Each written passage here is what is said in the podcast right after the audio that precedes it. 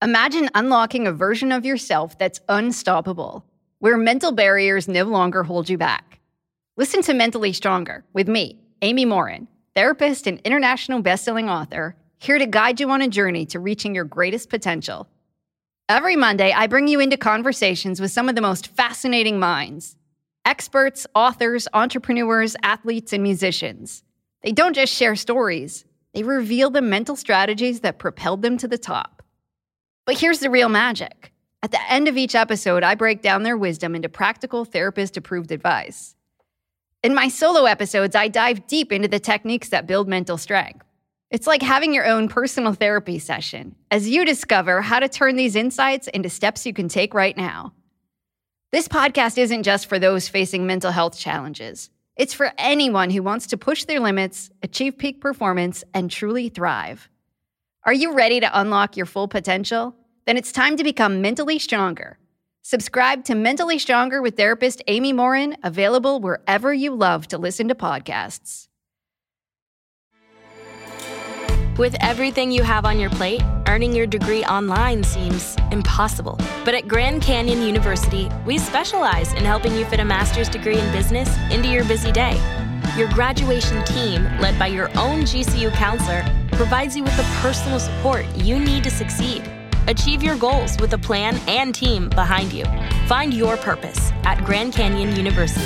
Visit gcu.edu.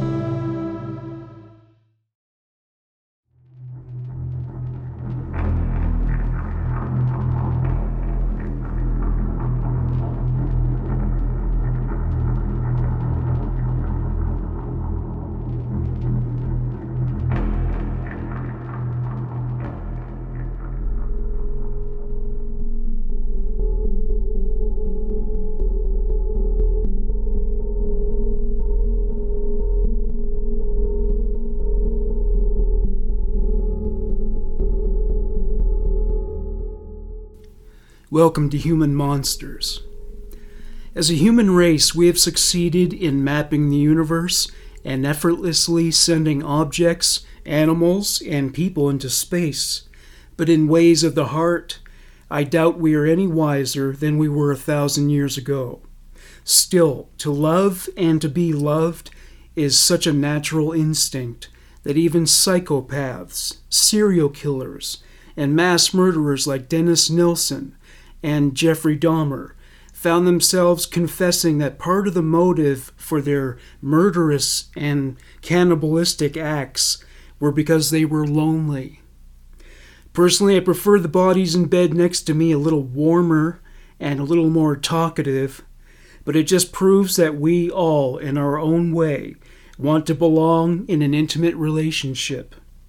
Even those of us who are inherently antisocial and self professed hermits need and want, at one point or another in our lives, the closeness and comfort of a companion we can share our deepest thoughts and desires with, no matter how distorted they may be. The amount of apps available online to match you with a perfect partner is already so staggering that by the time you find a photo of a face you consider to be attractive enough, the mere thought of the actual meeting can cause anxiety and panic attacks. Face it, modern dating is not for sissies, and the rules of engagement in courting a lover has changed incredibly during the last couple of decades. For one thing, the game is now much faster, and relationships that go from 0 to 100 within a couple of weeks, just to crash and burn within months, seemed to be an everyday occurrence. But honestly, how well could you know a possible life partner after a handful of dates? One of the best pieces of advice out there about dating is to never bring all your baggage to the first couple of dates. Instead of arriving at the restaurant or bar with all your spiritual, emotional, and other luggage, ready to unpack and overshare Take a small suitcase or duffel bag and make a point of unpacking the secrets of your soul slowly. In today's cases, relationships might not have started with big suitcases, but it sure ended with our victims finding themselves trapped and suffocating in a coffin made of canvas. Just the thought of being stuck in an elevator for five minutes pushes my blood pressure into overdrive. So the mere thought of slowly suffocating to death in a confined space and dying of homicidal asphyxiation terrifies me beyond my worst nightmares. As I read through these cases, I found myself trying to imagine what it would feel like to be constricted in such a small space and, as the air in your lungs gradually becomes less, the panic and urgency for oxygen increase. Now try to imagine dying in this manner, while the person who told you that they loved you, the person who put you in this unimaginable predicament, is but a step or a moment away, and he or she intends to do nothing about your impending death. None of the victims in our show today thought that the butterflies they first felt in their stomachs would carry with it a poison so toxic and lethal that what began as a fairy tale would soon turn into the true crime story covered on our show. Valerie Reyes. Valerie Reyes was a Latina rose in full bloom when her life was so stupidly and callously cut short. Her dark eyes spoke of an old soul, and her raven hair framed a beautiful face. She was a natural beauty, but what infused her attractiveness was the fact that she was completely unaware of how gorgeous she really was. Those who met her would testify to a shy, artistic, and friendly young woman from a close knit family. She grew up in a middle class suburb in the town of New Rochelle, situated in the southern part of the state of New York. Her parents, Norma and Sal Reyes, raised her and her three brothers with good family values. The clan would gather on Sundays and either go to the park to relax or stay at home and play board games. Valerie seemed to have the closest relationship with her oldest brother, and she had aspirations of one day becoming a tattoo artist like him. As the sleeve tattoo on her arm would show, she was a huge fan of this art form and would often let him practice on her. She loved to draw, sing, read, and enjoyed long nature walks. As is often the case with a sensitive soul, she started to suffer from anxiety and depression since her teenage years. But with her close network of family and friends, her mental illness seemed to be well under control. By the time she was 24 years old, she had her own apartment about 15 miles away from her parents' home, and she was working full time at the Barnes and Noble bookstore in her community as a clerk. She enjoyed her work, but her creative nature yearned for an occupation which would give her more creative freedom. Sadly, the young woman who had so many dreams and aspirations and a life filled with endless wonderful opportunities would never be able to fulfill any of her dreams.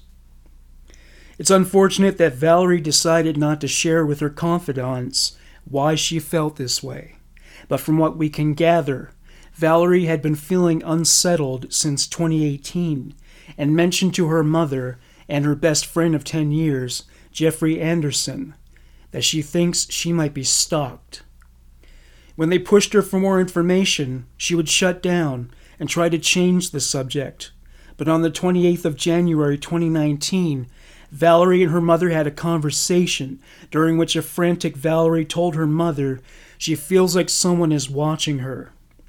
She told her mother that she was really, really scared and that she was afraid she was going to be murdered. Her mother tried to calm her down, but also pressed her for more information. On the 24th of January 2019, Valerie and her most recent boyfriend had broken up, which meant she would be alone in the apartment.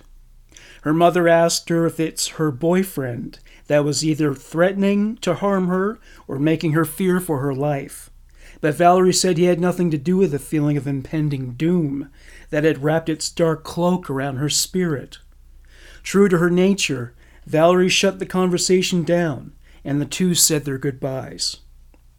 This prediction of her own impending death would haunt Norma for the rest of her life. Her last contact with anyone from this point on was at 10:45 p.m. when she texted a friend that she was wiped out and wanted to go to bed. When Valerie did not arrive for work on the 29th of January 2019, staff knew something was wrong. Her parents were notified and immediately went to the New Rochelle police station to file missing persons report. Valerie had made arrangements to meet her mother at a Home Depot that morning, but when she did not arrive, her mother was not too concerned and presumed something else must have been more urgent to attend to. When Valerie did not answer her calls, Norma became a little more concerned. Valerie was a homebody and never went to pubs or clubs. Police officers realized that this young woman's disappearance was not of her own choosing, and an investigation began in full force. Norma relayed the intense conversation she had with her young daughter the previous evening, explaining that her Valerie felt unsafe and that she was terrified the evening of their last conversation. The stars were aligned, and all agencies involved believed that in her case, her disappearance was not out of her own free will. On the surface, nothing in her apartment seemed out of order, apart from her iPad, her iPhone, all her bedding, some clothes, and her wallet being missing. In the bathroom, there were two drops of blood on the tiles and one on the toilet bowl, but this could have come from her cutting herself or menstruating.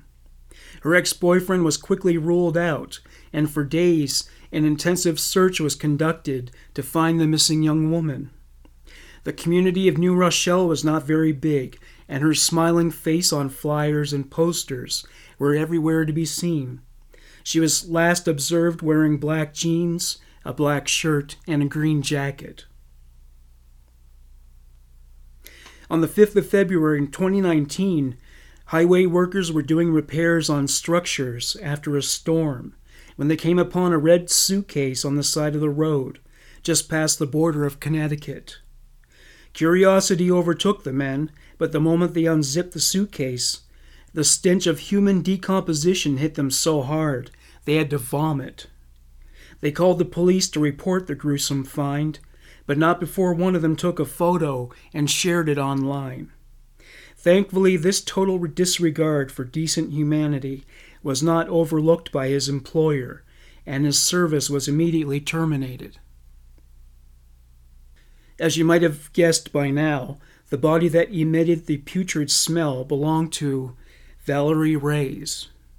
She wore black jeans, an unbuttoned black shirt, and no shoes. Her hands, knees, and ankles were bound with white twine. Her mouth was repeatedly wrapped with packing tape, and it was clear by her injuries that she had been beaten severely. Her autopsy would reveal that she had a cracked skull, a broken nose, a fractured cheekbone, and a hematoma. She did not die of her injuries, however, and her cause of death was determined to be homicidal asphyxiation. She had been alive when she was placed in the suitcase, and all the injuries she suffered were caused by punches, and all signs indicated to a crime of passion. If a murderer dumped a body a couple of decades ago, they would have increased their chances of getting away with a crime if they crossed borders. But these days, if a criminal decides to dump a body in another state as which the crime was committed in, the case automatically becomes a federal case, where the big guns like the FBI are called in to solve the case. DNA was taken from the evidence, and her digital footprint was closely examined. Police quickly noticed that on the morning of the 29th of February 2019, $1,000 was withdrawn from her account. According to camera footage from the ATM, a man wearing black from head to toe with a hoodie hiding his face was the person making the transaction. The man had clearly exited from a black Honda, but the license plate was obscured. Thankfully, we live in a time when almost every corner of the world is watched by a camera, and on different surveillance footage, Police caught a break, and the license plate number was clearly visible. The vehicle seemed the best lead to follow, and it was traced to a rental car in Flushing, Queens, in the state of New York. The car had only been rented for the 28th and 29th, and payment details quickly revealed that an ex boyfriend of Valerie's, Javier da Silva, had been listed as an authorized driver of the vehicle. Life in a third world country, even when there is no unrest, which is seldom, is difficult. But despite the challenges that face people every day, many a refugee had been able to make a life for themselves, despite their circumstances. This was not the case with Javier. The 24 year old man might have come from a third world country, but he apparently lived a comfortable life in his native Venezuela. He had dual citizenship, both in Venezuela and in Portugal, and had studied journalism in 2017. He had a moderate Instagram following, loved to travel, and would eventually visit several states in America. He liked photography and walks in nature, but despite the fact that we can tell why Valerie fell for this villain who had an artistic side and a mutual love for the outdoors, who cares? Like so many others, he wanted to escape the violence and unrest that surrounded him, and he grabbed the opportunity to make use of the same kind of three month visa that has been the ticket to many a drama filled moment in the reality show 90 Day Fiancé. After the 90 days expired, he just decided to never leave. Javier and Valerie met online and the two dated in early 2018. The relationship lasted about three months. Most of the people who knew him spoke of a kind young man, but Valerie's mother saw right through his ruse. Norma, Valerie's mother, did not like the sullen young man with his long curly hair and pencil thin mustache. She found that Javier was controlling and jealous and not a good match for her daughter. He would always appear in a bad mood and insisted that everything they did suit him he did not take no for an answer, and Norma could tell that Valerie was far less enamored with him than he was with her. He told the family that his mother was dying of cancer, but Valerie's mother thought this was just a ploy for more attention and sympathy. Norma knew she had raised her daughter well, and all she could do was hope Valerie would quickly see the manipulative man who tried to get his fangs deeper into her life sooner than later. The moment came when, after three months, Javier started to pressure Valerie to move in together. This, and the fact that he was too intense, was the last straw for her. As expected, he did not take the breakup well. He became combative and would bombard her with calls and texts to the point where Valerie felt she had to ghost him. Despite her blocking him, he would continue to find excuses to talk to her. When his constant craving for her attention stopped, she thought he had gone away. But he had undoubtedly started to stalk her by now. As investigators dug deeper into the case, they discovered more evidence that linked the two together. A picture Valerie had drawn that was found in her apartment matched the profile picture of the social media website Javier had been using, Although it affirmed their connection to each other, it would be Javier himself that provided more circumstantial evidence against himself. In August 2018, Javier had contacted Valerie, claiming that he had accidentally used her debit card information to make a transaction. It's unclear how Valerie dealt with this new information, but it does appear that she did want to open a case of fraud against him. Javier was a short order cook and cashier for a restaurant in Flushing, Queens, where he also lived in a condo. Surveillance footage would show him leaving his condo on the 28th, wearing dark clothing at 10:50 p.m., and returning the following day wearing a tan coat and carrying a duffel bag at 9:45 a.m. He stayed in his apartment for a short period of time, then left again. Records of the car rental agency from where the Honda was hired show that Javier returned, rented out the exact same vehicle, cleaned it thoroughly, and then returned it again.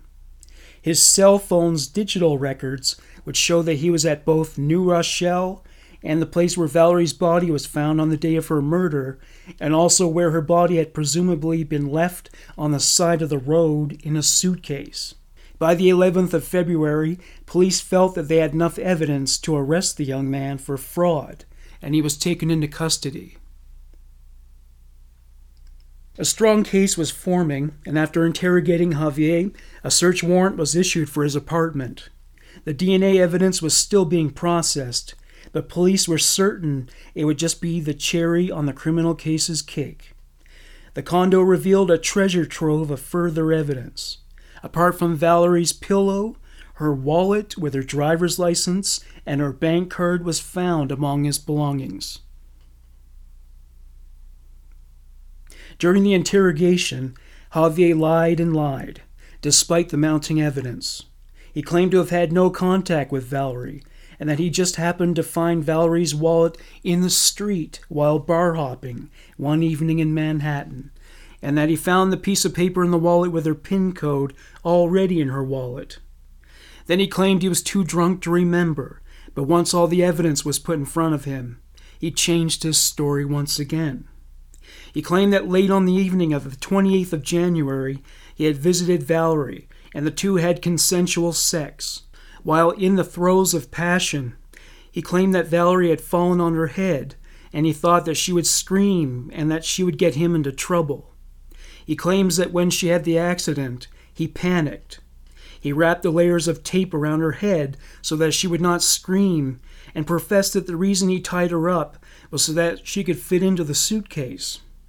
The red suitcase he used happened to be the very same one the two had used during a trip together. His claim that he was not stalking her was brought to question when he sent a text to a woman he was chatting to saying, I just caught my girlfriend fucking another guy in my bed in New Rochelle, a mere two days before her murder. It would also reveal that he was about 200 meters away from her apartment at the time. It's unclear if he was invited in or if he forced his way in, but here is what we do know. His DNA was not only all over the suitcase, but also on her breasts and genitals and under her fingernails. An argument, regardless of how he entered, must have broken out, and Valerie would be no match for him with her small frame. After he had beaten her, tied her up, and placed her in the suitcase, he placed the luggage with its grim contents in the Honda. He then sat for an hour in his car, going through her phone, looking at photos and texts she had been writing and receiving, and, of course, her bank details. He had not only opened the suitcase to use her thumbprint to open her iPhone, but also went back to his victim, who at this stage was still alive and absolutely terrified, to use her thumbprint again to gain access to her bank account. In total, he would drain Valerie's savings of an estimated $5,300 in total. At 6:30 a.m., he switched on his own phone. He claims he threw her phone off a bridge. He kept her pillow and then placed an ad on an online marketplace for her iPad and would end up trading it for an Apple laptop and a monitor. Showing no remorse, he would post photos online of himself smiling as he showed off his bounty. During his trial, he constantly cried and tried to apologize, saying, I am a bad person. I don't know what to do. He claimed that he tried to get caught, and that is why the evidence is so overwhelming. The judge had no sympathy, agreeing that he is an evil person and he was sentenced to 30 years in prison for the charge of kidnapping resulting in death, after which he will be deported. Jorge Torres.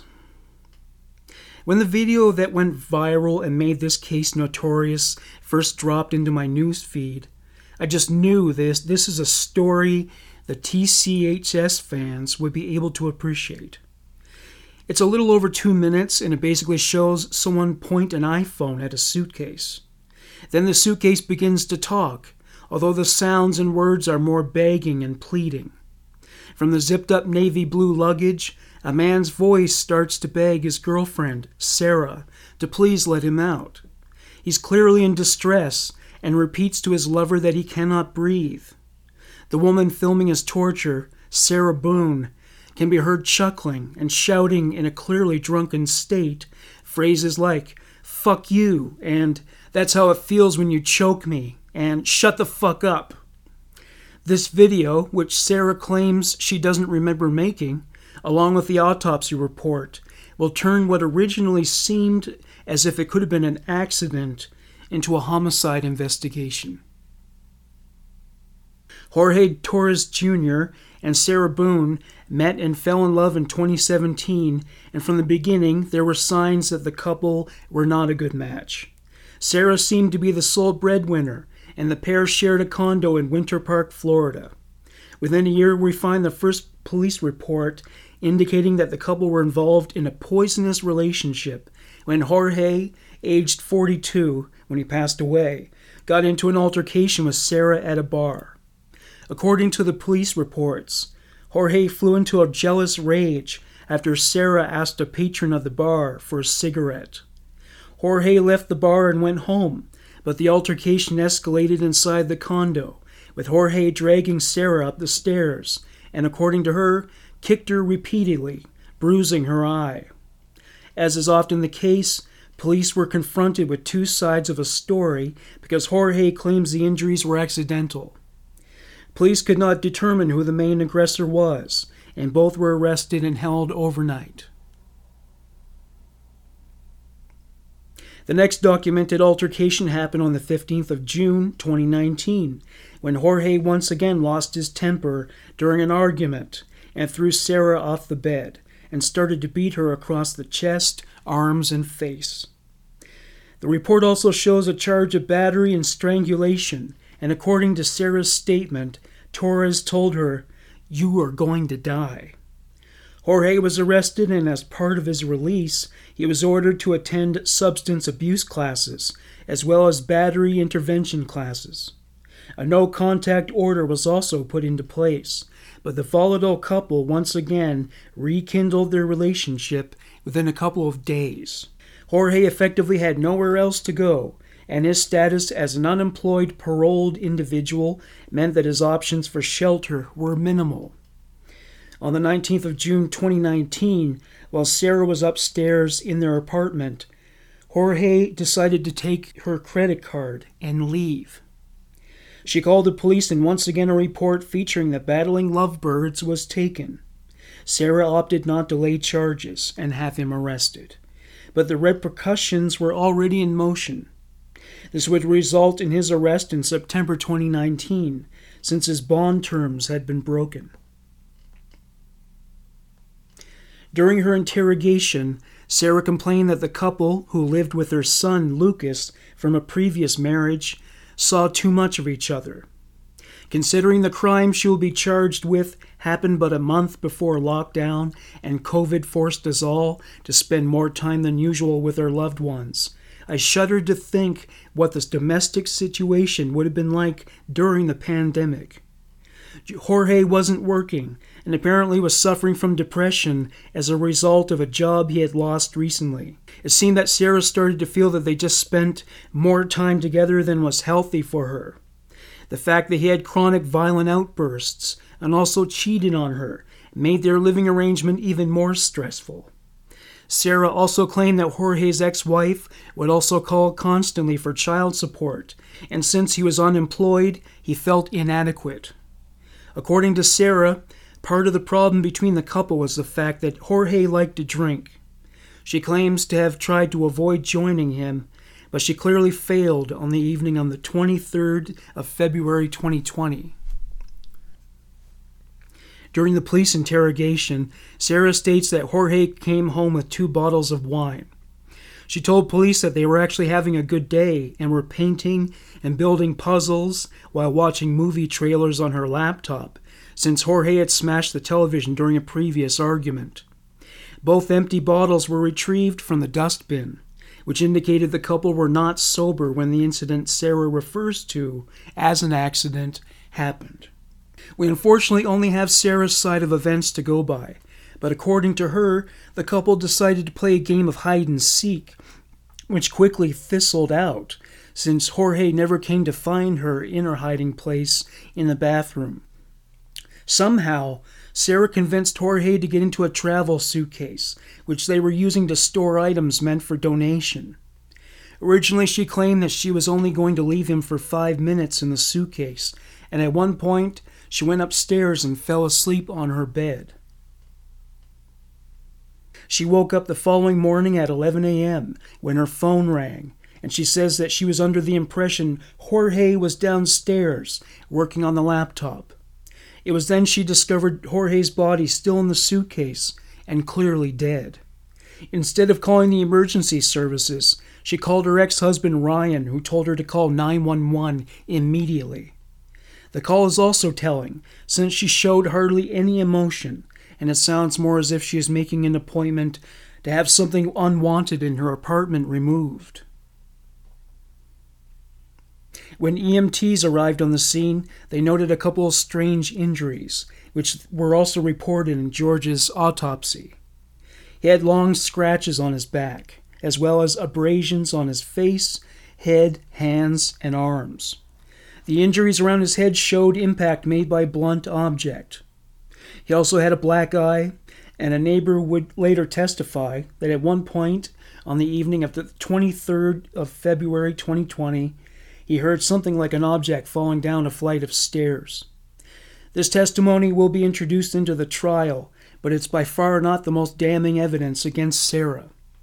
Jorge had spent an estimated 12 hours trapped in the suitcase, and his cause of death would be revealed as positional asphyxia. Ironically, this would not be the first time authorities would be contacted with regard to Sarah and a suitcase. Four years before the incident, Sarah was reported to CPS after a photo of a little girl being placed into a suitcase came to light. The child admitted that it was her idea to climb into the suitcase, and since no crime was committed and the action seemed voluntary, the case was dropped. Police obtained a warrant for her phones and laptop and found not one, but two videos Sarah had taken of Jorge while trapped in the suitcase. The reels show Jorge trapped in his coffin, begging for his life, while Sarah laughs and throws insults at her trapped lover. In another video, she is seen flipping over the suitcase, making it impossible to get out of the restraint, even if he could undo the zip that had been fastened by a paperclip. Sarah claimed she was sober, but that statement was rubbish, and the fact that the couple were both intoxicated was finally brought into evidence a couple of weeks ago. In the interrogation, she repeatedly says that she did not kill him intentionally, but her demeanor is devoid of remorse or emotion, only showing concern once she realizes she might not leave the room a free woman, and asks police how she can make arrangements to have her son taken care of. Whether she killed him intentionally or not, the prosecution charged her with second degree murder, and this Orlando native is currently held in the Orange County Jail awaiting her trial, which has been postponed until the 7th of November 2022. Most of us will not have to suffer the after effects of a toxic relationship in public the way the dissolved marriage of Amber Heard and Johnny Depp has been, but I don't believe anyone can walk away from a toxic relationship without some kind of trauma. Your dirty laundry might not be aired on every type of screen imaginable, but the damage shows in the lack of trust we tend to have after a bad match. Personally, I believe that it's better to be alone for the right reasons than with someone for the wrong reasons. But if you decide to follow your heart, be careful and take your time. Walking away might be difficult, but it beats an indefinite stay in prison and the blood of your lover on your hands. You can listen to the complete police interrogation of Sarah Boone by subscribing to Human Monsters Premium, going to the link of this episode in the liner notes, or you can subscribe in the Apple Podcast app. Thank you very much for listening to Human Monsters.